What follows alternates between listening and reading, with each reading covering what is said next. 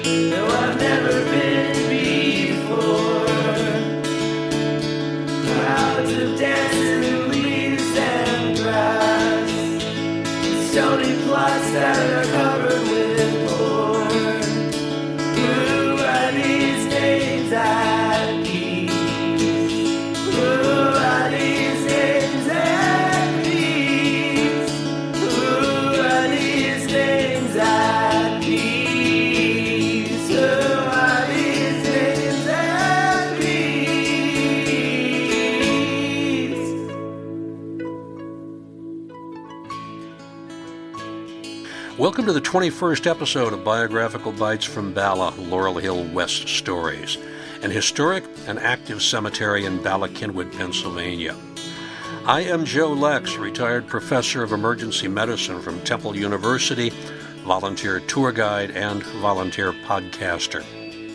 Laurel Hill West opened in 1869 across the river from its sister cemetery, Laurel Hill East, in Philadelphia. It's more than twice as big as Laurel Hill East. It has a totally different feel and a strikingly different population. And like Laurel Hill East, it is open 365 days a year, now from 7 a.m. to 7 p.m. There's plenty of parking at the business office just off Belmont Avenue or at the conservatory and the bell tower. If you enter from Belmont, follow the road past the second gate that has the white line in the middle. Just follow the white line, it'll take you straight to the bell tower. Of course, you can always duck in while you're walking the Cynwyd Trail from the Barmouth entrance. Your best bet for public transportation take the R6 to Manayunk or a bus to the Wissahickon Transportation Center on Ridge Avenue, then cross the Pencoyd Pedestrian Bridge, walk up Righters Ferry Road to the entrance across from the Pet Cemetery.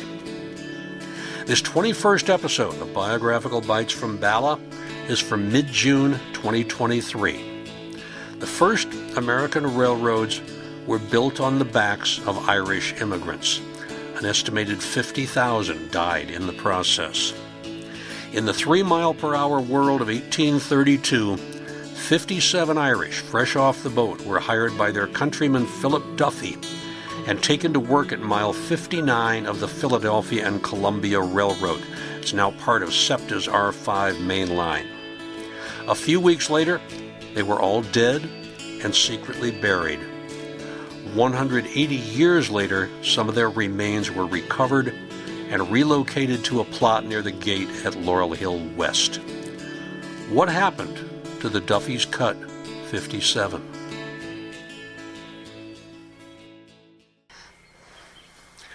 You don't have to go far through the Belmont Avenue gate at Laurel Hill West before you notice the large Celtic cross on an island on the right side of the road.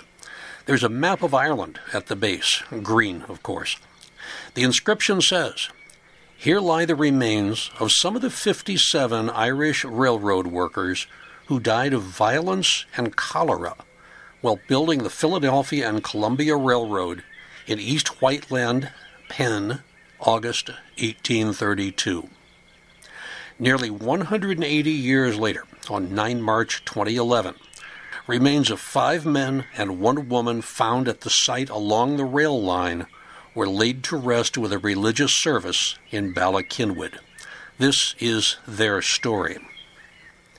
In the New World colonies, most European immigrants came from England, Ireland, and Germany. Between 250,000 and 400,000 so called Scotch Irish migrated to America in the early 18th century, and they soon became the dominant culture of the Appalachians from Pennsylvania to Georgia. Also known as the Ulster Scots, the Scotch Irish are an ethnic group in Ireland.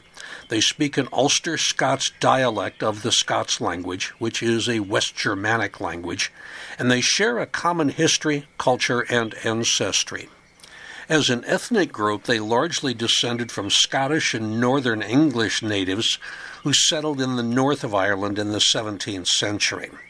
They were Protestant, mainly Presbyterian, Anglican, and Methodist. Between 1771 and 1774, about 26,000 Scotch Irish left the northern province of Ulster for colonial America. More than 18,600 ended up in the Delaware Valley, although some did travel on further. They sometimes immigrated not as immigrants, but as members of wider communities that included ministers, teachers, extended families. They became natural supporters of the American Revolutionary anti British cause, and after 1776 were among the leaders of the new nation. In 1790, there were only 60,000 Catholics in the United States. That was about 1.6% of the population. They were papists, whom many thought would rather do the will of the pontiff in Rome than the president in Philadelphia they gravitated more toward the policies of third President Thomas Jefferson than those of second President John Adams. Adams admired the British and the natural leadership of its aristocracy to run a country. Jefferson, on the other hand, admired France and its Republican society that celebrated the individual citizen regardless of class or station. From 1797 to 1801, during Adams' term in office, the fifth sessions of the United States Congress met at Congress Hall, what we now call Independence Hall, from 4 March 1797 to 4 March 1799. In 1798, the House and the Senate, both composed of a majority of Adams' Federalist supporters, passed the Alien and Sedition Acts, four laws that applied restrictions to immigration and speech in the United States. This was less than a quarter century after Thomas Jefferson told us that all men are created equal, and that was self evident.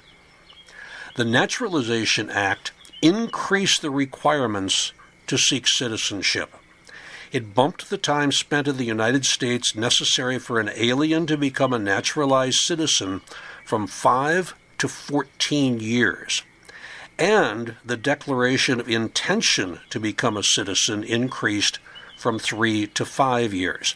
This was the Federalists' attempt to slow down the rate of citizenship. At that time, the federal government sat in Philadelphia. It was thick with elitist and pro aristocratic elements who were not pleased with the Irish presence, whether they were Protestant or not. In 1798, speaking in support of the Naturalization Act and the Alien and Sedition Acts, Congressman Harrison Gray Otis of Boston delivered a famous speech in which he declared that he did, quote, not wish to invite hordes of wild Irishmen, nor the turbulent and disorderly of all parts of the world, to come here with a view to disturb our tranquility. The Alien Friends Act, officially an act concerning aliens, allowed the president to arbitrarily imprison and deport any non citizen determined to be, quote, dangerous to the peace and safety of the United States, end quote. The Alien Enemies Act, officially an act respecting alien enemies, granted the government additional powers to regulate non citizens that would take effect in times of war. Under this law, the president could authorize the arrest, relocation, or deportation of any non citizen male residing in the United States who is 14 years or older. The Sedition Act criminalized false and malicious statements about the federal government. The Alien Friends Act and the Sedition Act expired at the end of Adams' presidency on 3 March 1801. The next year, Jefferson repealed the Naturalization Act he replaced it with the Naturalization Law of 1802. the free white person requirement remained in place. Resident children of naturalized citizens could now be considered citizens, as well as children born abroad of U.S. citizens. The Alien Enemies Act is still in effect. On 7 December 1941, in response to the bombing of Pearl Harbor, President Franklin D. Roosevelt used the authority of the revised Alien Enemies Act to issue presidential proclamations. Number 2525, Alien Enemies Japanese, 2526, Alien Enemies German, and 2527, Alien Enemies Italian, to apprehend, restrain, secure, and remove Japanese, German, and Italian non citizens. When Roosevelt later cited further wartime powers to issue Executive Order 9066, which interned Japanese American citizens, it was unrelated to the Alien Enemies Act. Excluding enslaved Africans, there was relatively little immigration from 1770 to 1830, especially when there was a financial downturn in the 1820s. Large scale European immigration picked up again from the 1830s to the 1850s, and the migrants again came from Britain, Ireland, Germany, as many as 400,000. Many were attracted by the cheap farmland and the knowledge that there was a constant need for people willing to do hard labor. Irish Catholics were primarily unskilled workers who built most of the young country's canals and railroads. Chinese immigrants did not become railroad workers until the 1860s with the Central Pacific Railroad. Many Irish also went to work in the emerging textile mill towns of the Northeast. I talked about them in All Bones Considered Laurel Hill Stories number 21 Me and My Machine. Others became longshoremen in the growing Atlantic and Gulf port cities. And by the mid 19th century, one out of every six Philadelphia residents was born in Ireland. With the acquisition of the Louisiana Territory, there were incentives to make connections with this new unexplored part of the continent. In 1826, the Commonwealth of Pennsylvania passed a package of legislation called the Main Line of Public Works. It funded the construction of various canal and road projects, mostly in southern Pennsylvania, but reaching as far west as Pittsburgh. In 1828, the Commonwealth approved two rail lines the 82 mile Pacific and Columbia, or the PNC, from Columbia on the Susquehanna to Philadelphia. The other ran through the central mountains of Pennsylvania. After railroad tracks reached Columbia, there were 172 miles of canals that linked Columbia to Hollidaysburg, then 36 miles of rail with 10 inclined planes from Hollidaysburg to Johnstown, and then 104 miles of canal from Johnstown to Pittsburgh. When it was finished, a traveler could board a railroad car at Broad and Vine in Philadelphia at 8 o'clock Monday morning and be delivered to Pittsburgh on Thursday afternoon. Eventually, this main line of public works was truncated to simply the main line. Philip Duffy, a Roman Catholic, was born in Ireland in 1783. Came to the United States in 1798, the year of the United Irishmen Revolt in Ireland under Theobald Wolfe Tone, the father of Irish republicanism. Duffy held contracts with several railroad companies to build sections of their lines a mile at a time. For the PNC, the miles were numbered from Columbia on the Susquehanna River to Philadelphia. The closer you got to Philly, the higher the numbers. Over a two decade period, Duffy had contracts for miles 16, 60, 59, 46, 29, and an area known as the Belmont Plain. This last job made possible the near main line of Philadelphia suburban stations at Overbrook, Merion, Narberth, which did not yet exist in the 1830s, Wynnewood, and Ardmore, although back then it was known as Athensville. Duffy signed a contract for mile 59 on 18 May 1831. It was to be completed in less than a year, by 1 April 1832. Mile 59 had a large valley just east of the Sugartown curve between Paoli and Frazer. There were discussions about possibly building a bridge to span the valley, but after talks back and forth, it was decided to fill the gap instead. This gulch picked up the name Duffy's Cut, and mile 59 was considered the most difficult section of the PNC line. Less than 10 weeks later, on 12 July 1831, some 400 Irish Protestants paraded in Philadelphia to celebrate the 141st anniversary of the Battle of the Boyne, where William of Orange defeated James II and established the Protestant ascendancy in Ireland. Nearly a thousand Philadelphia Irish Catholics came to watch, but to no one's surprise, a fight broke out and dozens of people were injured, some of them seriously. But despite this feeling of unwelcome, Irish Catholics kept coming to Philadelphia because the area needed workmen. A typical mile of PNC construction required between 100 and 120 men. On 23 June 1832, Philip Duffy got a batch of workmen fresh off the boat in Philadelphia Harbor. In this case, it was from the John Stamp sailing under Captain John Young. It had set out from Londonderry, or Catholicderry, in April, and it arrived in Philadelphia eight weeks later. 21 men were from Donegal County, 14 from Tyrone, 9 from Derry. As required, the ship had stopped at the Lazaretto in Tinicum, Delaware County, where ill passengers were removed before the rest of the laborers made it to Philadelphia. Their average age was 22. They came seeking work, although the potato famine would not occur for another 10 years. What they found was backbreaking labor in exchange for 10 to 15 dollars a month and miserable living conditions. It is estimated that 50,000 Irishmen died building the railroads of this country. Maybe you've heard the old saying under every mile of track, there's a dead Irishman. Philip Duffy took his men directly to the work site near Paoli, where they stayed in a makeshift shanty town. Now, it was shortly after the arrival of the John Stamp that cholera also showed up in Philadelphia.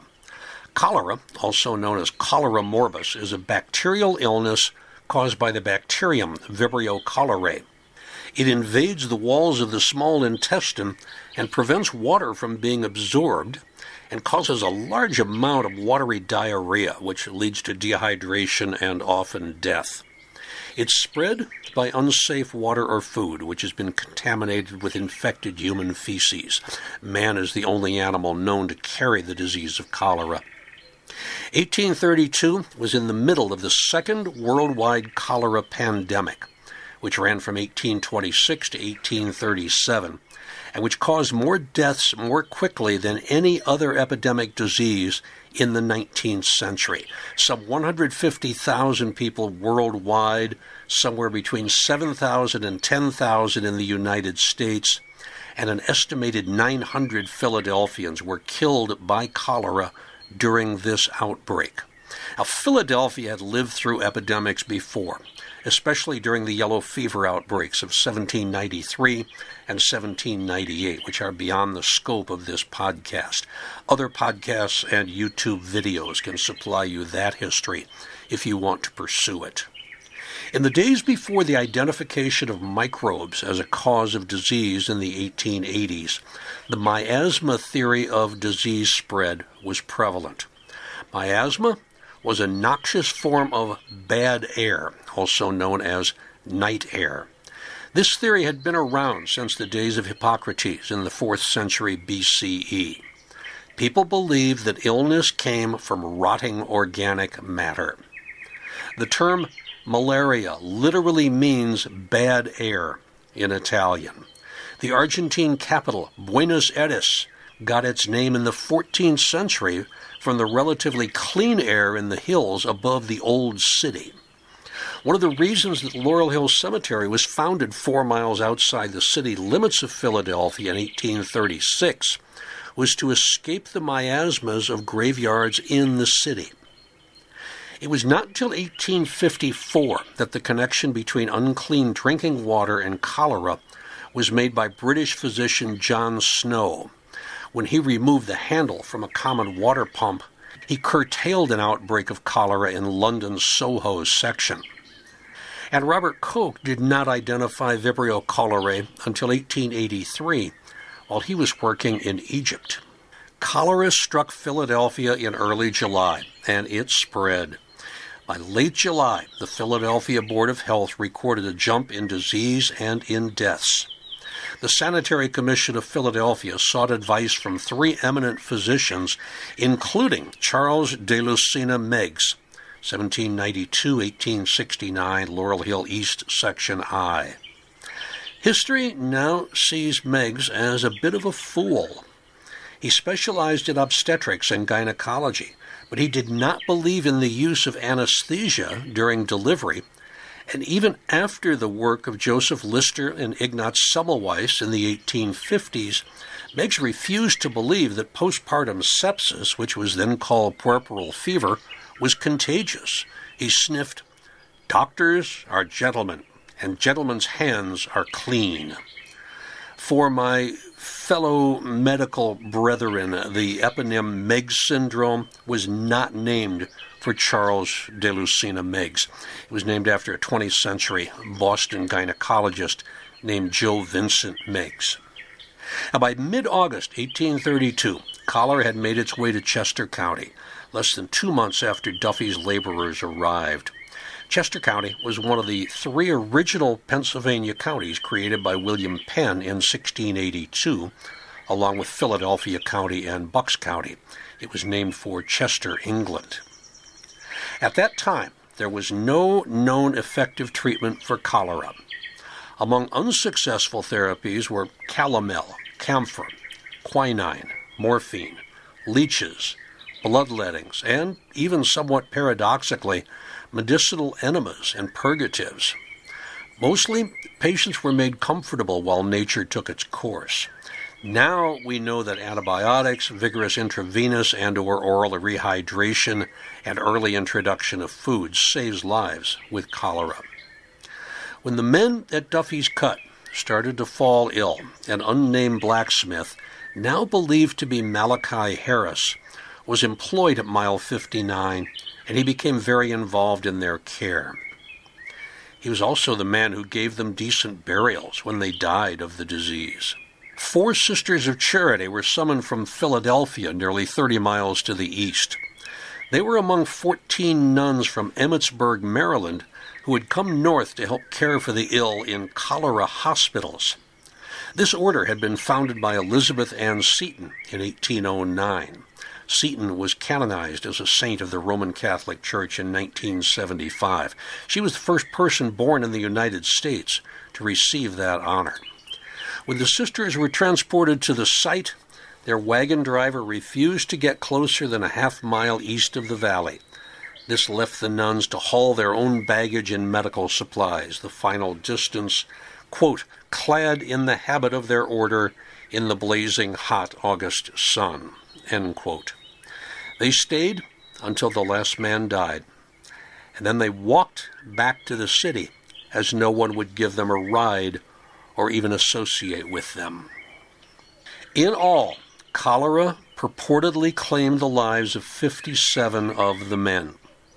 Since there were probably 100 to 120 Irishmen working on that mile of track, that means the disease had roughly a 50% mortality rate. It's about average for cholera. The men were quickly buried alongside the railroad track in unmarked graves. And by the time the pandemic faded, the Irishmen were nearly forgotten, like thousands of other Irish immigrant laborers across the continent. Their shanty town was burned to the ground. If word of their death and disappearance had made it back to Ireland, the railroad's source of cheap labor would have dried up. The file containing their information was stuffed in a cabinet and hidden from public eyes. Work on the track soon resumed, and on 16 April 1834, the rail line from Philadelphia to Columbia was opened. Passengers paid $3.25 for the 82 mile journey. That's about 4 cents per mile at a time when a skilled laborer made about a dollar a day. Only six months later, a second rail track between Philadelphia and Columbia was opened. Initially, these trains were drawn by horses. There was a new team ready to switch over every 12 miles or so. In 1837, the P&C carried nearly 105,000 passengers, with 76,000 traveling the entire length of the rail line. Slowly, horses were replaced by the horsepower of steam engines. The P&R Railroad evolved into the Pennsylvania Railroad and the men of Duffy's Cut were seemingly forgotten for more than a half century. But a few people remembered. Philip Duffy disappeared back to his Port Richmond neighborhood of Philadelphia and died there in 1871. He was interred in the graveyard of St. Anne's Catholic Church at Memphis and Lehigh. It is likely he never again spoke of the Irish workers who died on his watch.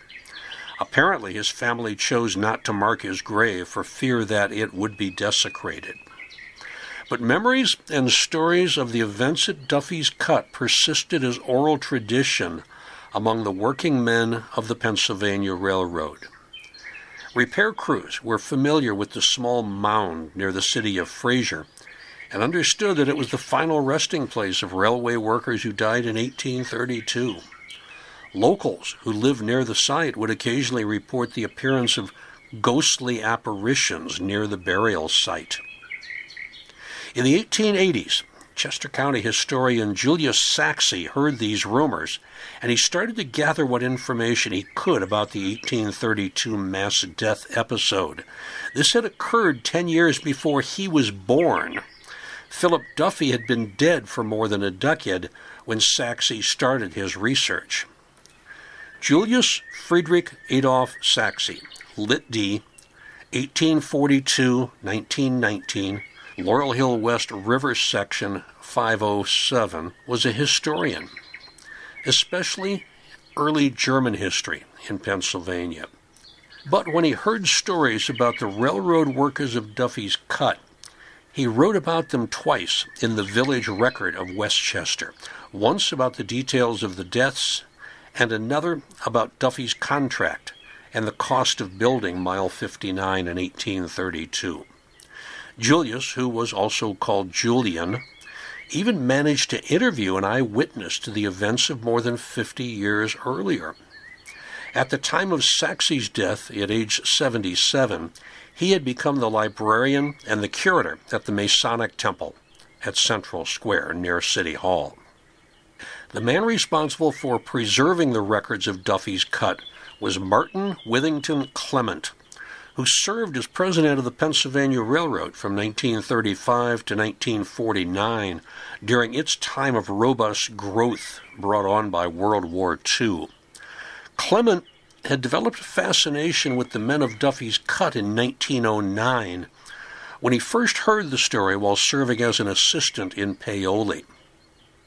By the time Clement was vice president of operations in 1932, he had accumulated many documents in his office, which he kept as file number 004.01C History of Duffy's Cut Stone Enclosure east of Malvern, PA, which marks the burial place of 57 track laborers who were victims of the cholera epidemic in 1832. End quote. This file was off limits to public inspection.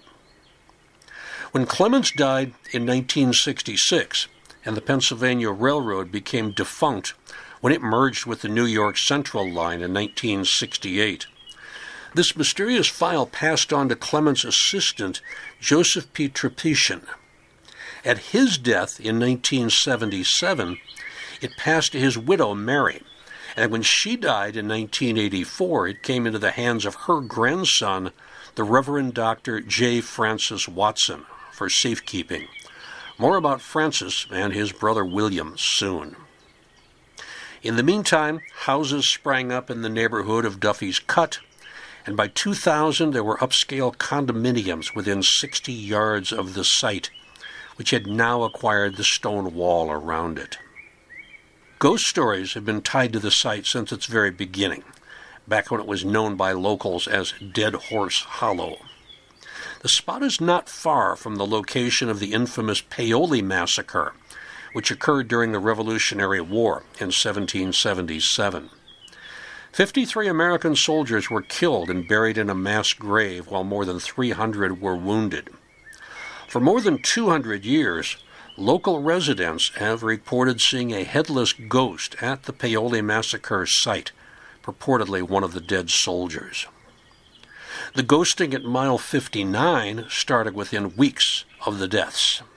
Sachse interviewed an old resident who related it was on a warm and murky night in September. I was down to the Green Tree Tavern and decided to walk home on the railroad. The, night was hot and foggy. So I trudged up between the stone blocks until I got on the fill. And there I saw with my eyes the ghosts of Irishmen who died with the cholera a month ago, a dancing around the big trench where they were buried. It's true, mister. It was awful. The same man also reported they looked as if they were a kind of green and blue fire, and there they were a hopping and bobbing on their graves. This eyewitness, who swears he was not intoxicated, probably experienced the phenomenon of the will o' the wisp, or ignis fatuus, which is Latin for giddy flame. Ignis fatuus is an atmospheric ghost light, it's usually seen by travelers at night, especially as they go over or around bogs, swamps, and marshes. The phenomenon resembles a flickering lamp or lantern. In urban legends, folklore, and superstition, wills o' the wisp are typically attributed to ghosts, fairies, or elemental spirits. Modern science explains the light aspect as natural phenomena, such as bioluminescence or chemiluminescence. It's caused by the oxidation of phosphine, diphosphane, and methane produced by organic decay. Since phosphine and diphosphane mixtures spontaneously ignite on contact with oxygen in the air, only small quantities of it would be needed to ignite the much more abundant methane to create these ephemeral fires. This spectral vision sounds similar to the so called angel's glow, which was noted emanating from soldiers' injuries at the Battle of Shiloh in Tennessee during April of 1862. Some of those wounded soldiers sat in the mud for two rainy days and nights waiting for the medics to get around to them. And as dusk fell the first night, some of them noticed something very strange. Their wounds glowed, and they cast a faint light into the darkness of the battlefield. When the troops were eventually moved to field hospitals, those whose wounds glowed had a higher survival rate, and their wounds healed more quickly and cleanly than their unilluminated brothers in arms. The seemingly protective effect of the mysterious light earned it the nickname Angel's Glow. This phenomenon is now known to be caused by a bioluminescent bacteria named Photorhabdus luminescens, which only becomes active in cold, damp conditions like those that have been on the Shiloh battlefield that night. They would not have explained the ignis fatuus experience near Duffy's Cut. September 2002, twin brothers Francis and William Watson became absorbed in the story of Duffy's Cut. At a Labor Day gathering in Freehold, New Jersey, the Reverend Francis Watson shared the old Clement file given him by their grandmother with William, a professor of history at Immaculata University, which is located not far from Duffy's Cut, which is something that he admits he had never heard about until 2002. Immaculata College was founded in 1920 as the Villa Maria College, but it underwent a name change in 1929. After the Watson brothers reviewed the written material, they decided to try and exhume the remains so they could be placed in consecrated ground. They also applied for and obtained a historical marker, which was approved by the Commonwealth in March 2004. You can see it at the corner of King Road and Sugartown Road in Malvern. The brothers assembled a team, including a geophysicist, a ground radar specialist, and a forensic anthropologist. This was to assist in their research, and they undertook a dozen digs in the valley in 2004 and 2005. They discovered about a hundred items of metal and glass, many of which were put on display at the library of Immaculata University. And then personal artifacts were found, including several smoking pipes with shamrocks and harps carved on the bowls and the stems, likely to have dated from the 1830s. When the Watsons wrote their first book about their discoveries and research in 2006, it was called The Ghosts of Duffy's Cut. And they mentioned that they had not yet found any human remains. But on 20 March 2009, they found skeletal remains of a male about 5 feet 6 inches tall, maybe 18 years old. There was a wound on his skull that suggested a heavy blow to the head around the time of death. The second and third sets of remains were excavated in August. One of these skulls also showed signs of a heavy blow at about the time of death. July 2010 brought two more sets of remains, including a tall man who suffered an axe blade blow to his head as well as a bullet wound. The seventh set of remains were those of a woman, probably brought along for laundry and cooking. She too had suffered blows to the head. One of these skeletons had become enmeshed among the roots of a massive tulip poplar tree, which apparently started growing on the site a decade or so after the bodies were buried. Seven sets of remains all with evidence of heavy blows to the head contributing to their death. The skull with the apparent bullet hole underwent computerized tomography, CT, and it showed metallic shrapnel fragments. The archaeological site had now become an apparent crime scene. The Watson team theorized what had happened. They found reports during these cholera years of people being killed simply because they were suspected of having cholera or they had harbored people suspected of suffering from cholera. Now, it makes no sense that these Irish workers would have been killed by the railroad company. These were workers who were needed to complete the P&C line, and they would have to be replaced. It is more likely that as the first laborers sickened and died, the others saw their fate and tried to leave the site. But once word was out in the community, these coarsely dressed, non English speaking, easily identified Irish laborers were forced back into their shantytown by local vigilantes, and they met their final fate by violent death at their hands. The first skull that was discovered was found to have a dental abnormality. There was a first molar missing from the mandible, it had never grown in. This is a rather rare genetic condition. Further research showed the name of a young John Ruddy from Donegal on the good ship John Stamp. The Watson team discovered that the Ruddy line still lived in Donegal, and many of them had the unusual defect of a non forming first molar. This was their first almost certain identification. The bones of Ruddy were repatriated to Ireland in 2012 and interred at the Church of the Holy Family in Ardara, County Donegal, Ireland. That's the same year that the remains of five bodies found at Duffy's Cut, forgotten for 180 years, were placed under the Celtic cross at Laurel Hill West in a ceremony attended by several hundred people, including Kevin Conmy, Deputy Ambassador for the Irish Embassy in Washington, D.C. Kilt wearing pipes and drummers stood under the cedar tree and played a requiem composed by Reverend Watson. The search for more victims has stopped for now, as their apparent resting place is too close to the Amtrak and SEPTA tracks for the investigators to do more digging. For now, that remaining evidence lies in the gully near the hillside. The earthen wall constructed by the doomed Irish laborers still stands. Under it, there's a culvert that allows a tiny stream to pass.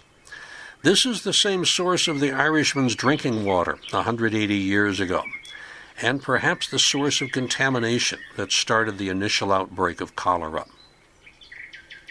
An article in the Lancaster Sunday News dated 11 March 2012 says a double trunked tulip poplar tree that stood over the graves will be converted into 57 musical instruments over the next three to five years. There is a plan to make fiddles and guitars and at least one banjo and one grand piano out of this wood. Joe DeVoy of the Watson team said, This tree is these guys because their remains nourished it. So hopefully they can sing their songs, tell their story. You can follow this progress at duffyscutproject.com slash bios slash jdevoy, J-D-E-V-O-Y dot HTML. In the meantime, other musicians have taken up their story. Celtic punk band the Dropkick Murphys did a rabble rouser called The Hardest Mile, but like much of its repertoire, the words are barely intelligible. More along my taste is Irish storyteller Christy Moore, who recorded the song Duffy's Cut in 2009. In the summer of 1832, the sailing ship John Stamp, tied up into the port of Pennsylvania, up the ladder from the cargo deck, poor men and women crept into the open skies above. Ship set sail from Derry Quay, tied up in the port of Pennsylvania. Up the ladder from the cargo deck, there's men and women crept into the open skies above. Dear Smirragut, false your oath, Duffy's my name, I cut through stone. Work for me, I'm one of your own, and dollars I'll pay you. Fifty-seven men signed up. Duffy promised to fill their cup if they cut the Malvern Valley up. Mile 59 had to be in time for the railway line. From Ballyshannon and Atlantis, they sailed right into hell. They suffered like the weeping Christ down Duffy's Cut. They sweat their blood into his wishing well. Were they're taken by the sickness? Were they hunted down like scum? Was there poison in the water? Was it cholera or murder? The smoke that hit the bullets from the barrel of the boss's gun.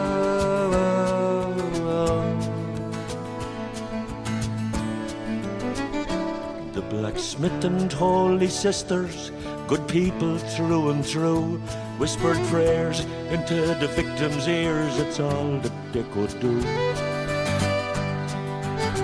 How come the bosses had silence on their lips as 57 Irish navvies were buried in a pit?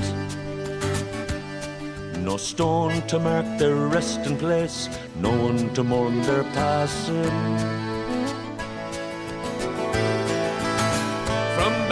Ballyshannon and Atlantis, they sailed right into hell. They suffered like the weeping Christ down Duffy's cut. They sweat their blood into his wishing well.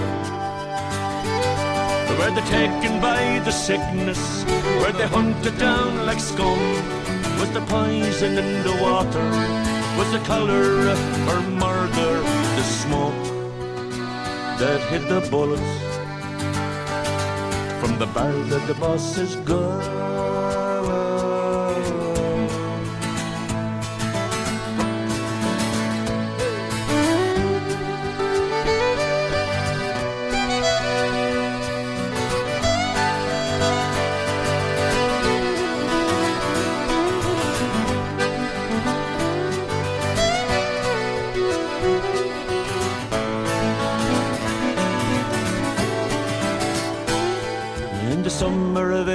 1832, a sailing ship John Stamp tied up inside the port of Pennsylvania.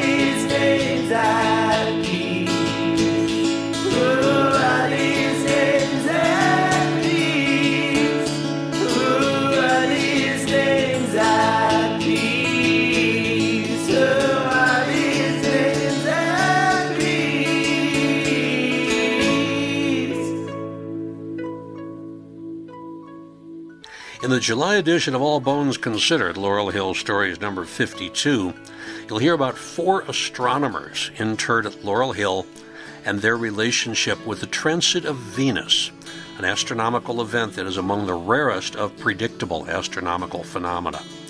David Rittenhouse, David H. Rao, Hannah Bouvier Peterson, and Sarah Lee Lippincott all made contributions to the understanding of this occasion when the inner planet Venus makes its trek in front of the Sun. In Biographical Bites from Bala, Laurel Hill West Stories, episode 22 in mid July, I will tell you the origins of a longtime Philadelphia favorite, the department store Strawbridge and Clothier, whose founders are interred not far from each other in the Summit section. I remind you that there are self guided tours available for both cemeteries. For Laurel Hill East, you can download an app. For Laurel Hill West, you can find it with your podcasts. There's a walkthrough from the Cynwyd Trail entrance to the Pencoyd exit and another in the opposite direction. If you do the round trip, it's almost two hours of stopping at stones, peeping in mausoleums, and hearing about nearly 100 people who helped make Philadelphia what it is today. All Bones Considered and Biographical Bites from Bala are mostly researched, written, narrated, and produced by me, Joe Lex, retired professor of emergency medicine from Temple University, volunteer tour guide, and volunteer podcaster for both cemeteries. You can reach me through my email, joe at joelex.net. The theme song, Names at Peace, is by local artist James Harrow. And special thanks today to Reverend Frank Watson, who kindly went through my script and made some comments. Maybe I will see you on a tour. Next up, the bibliography. If you don't stick around for that, stay safe, stay well. There's a lot of material out there on the Duffy's Cut incident. A lot of it has the names of William E. Watson and J. Francis Watson on it. The book, The Ghosts of Duffy's Cut The Irish Who Died Building America's Most Dangerous Stretch of Railroad, is by William E. Watson, J. Francis Watson, John H. Ahtes III, and Earl H. Schandelmeier III. It was printed by Praeger Press, P R E E G E R, Westport, Connecticut, and London in 2006. Follow ups Drama in the Courtroom, Theater in the Streets, Philadelphia's Irish Riot of 1831. The author is Francis Hoeber, H O E B E R. It's from the Pennsylvania Magazine of History and Biography, July 2001, volume 125, number 3, pages 191 to 232. The Sisters of Charity, the 1832 cholera epidemic in Philadelphia, and Duffy's Cut. That one is by William Watson. It was published in U.S. Catholic Historian, fall 2009, volume 27, number 4, pages 1 through 16. Bridget in Philadelphia, The Irish Servant Girl, 1840 to 1930. Author is Margaret Lynch Brennan. Pennsylvania Legacies, Volume 14, Number 2, pages 12 through 17. That's fall of 2014. Who was the real Philip Duffy? by J. Francis Watson. Source is Railroad History, number 214, Spring Summer 2016, pages 82 to 89. History and Memory at Duffy's Cut, William E. Watson. Railroad History, Fall Winter 2014, number 2011, pages 76 to 87. And Three Philadelphia Stories. The author is Kevin Kenny. It's from American Journal of Irish Studies, volume 15, pages 16 to 30, 2019. That's published by Glucksman Ireland House, New York University. Thank you for listening to the show today, and stay safe, stay well. Maybe I'll see you at the cemetery.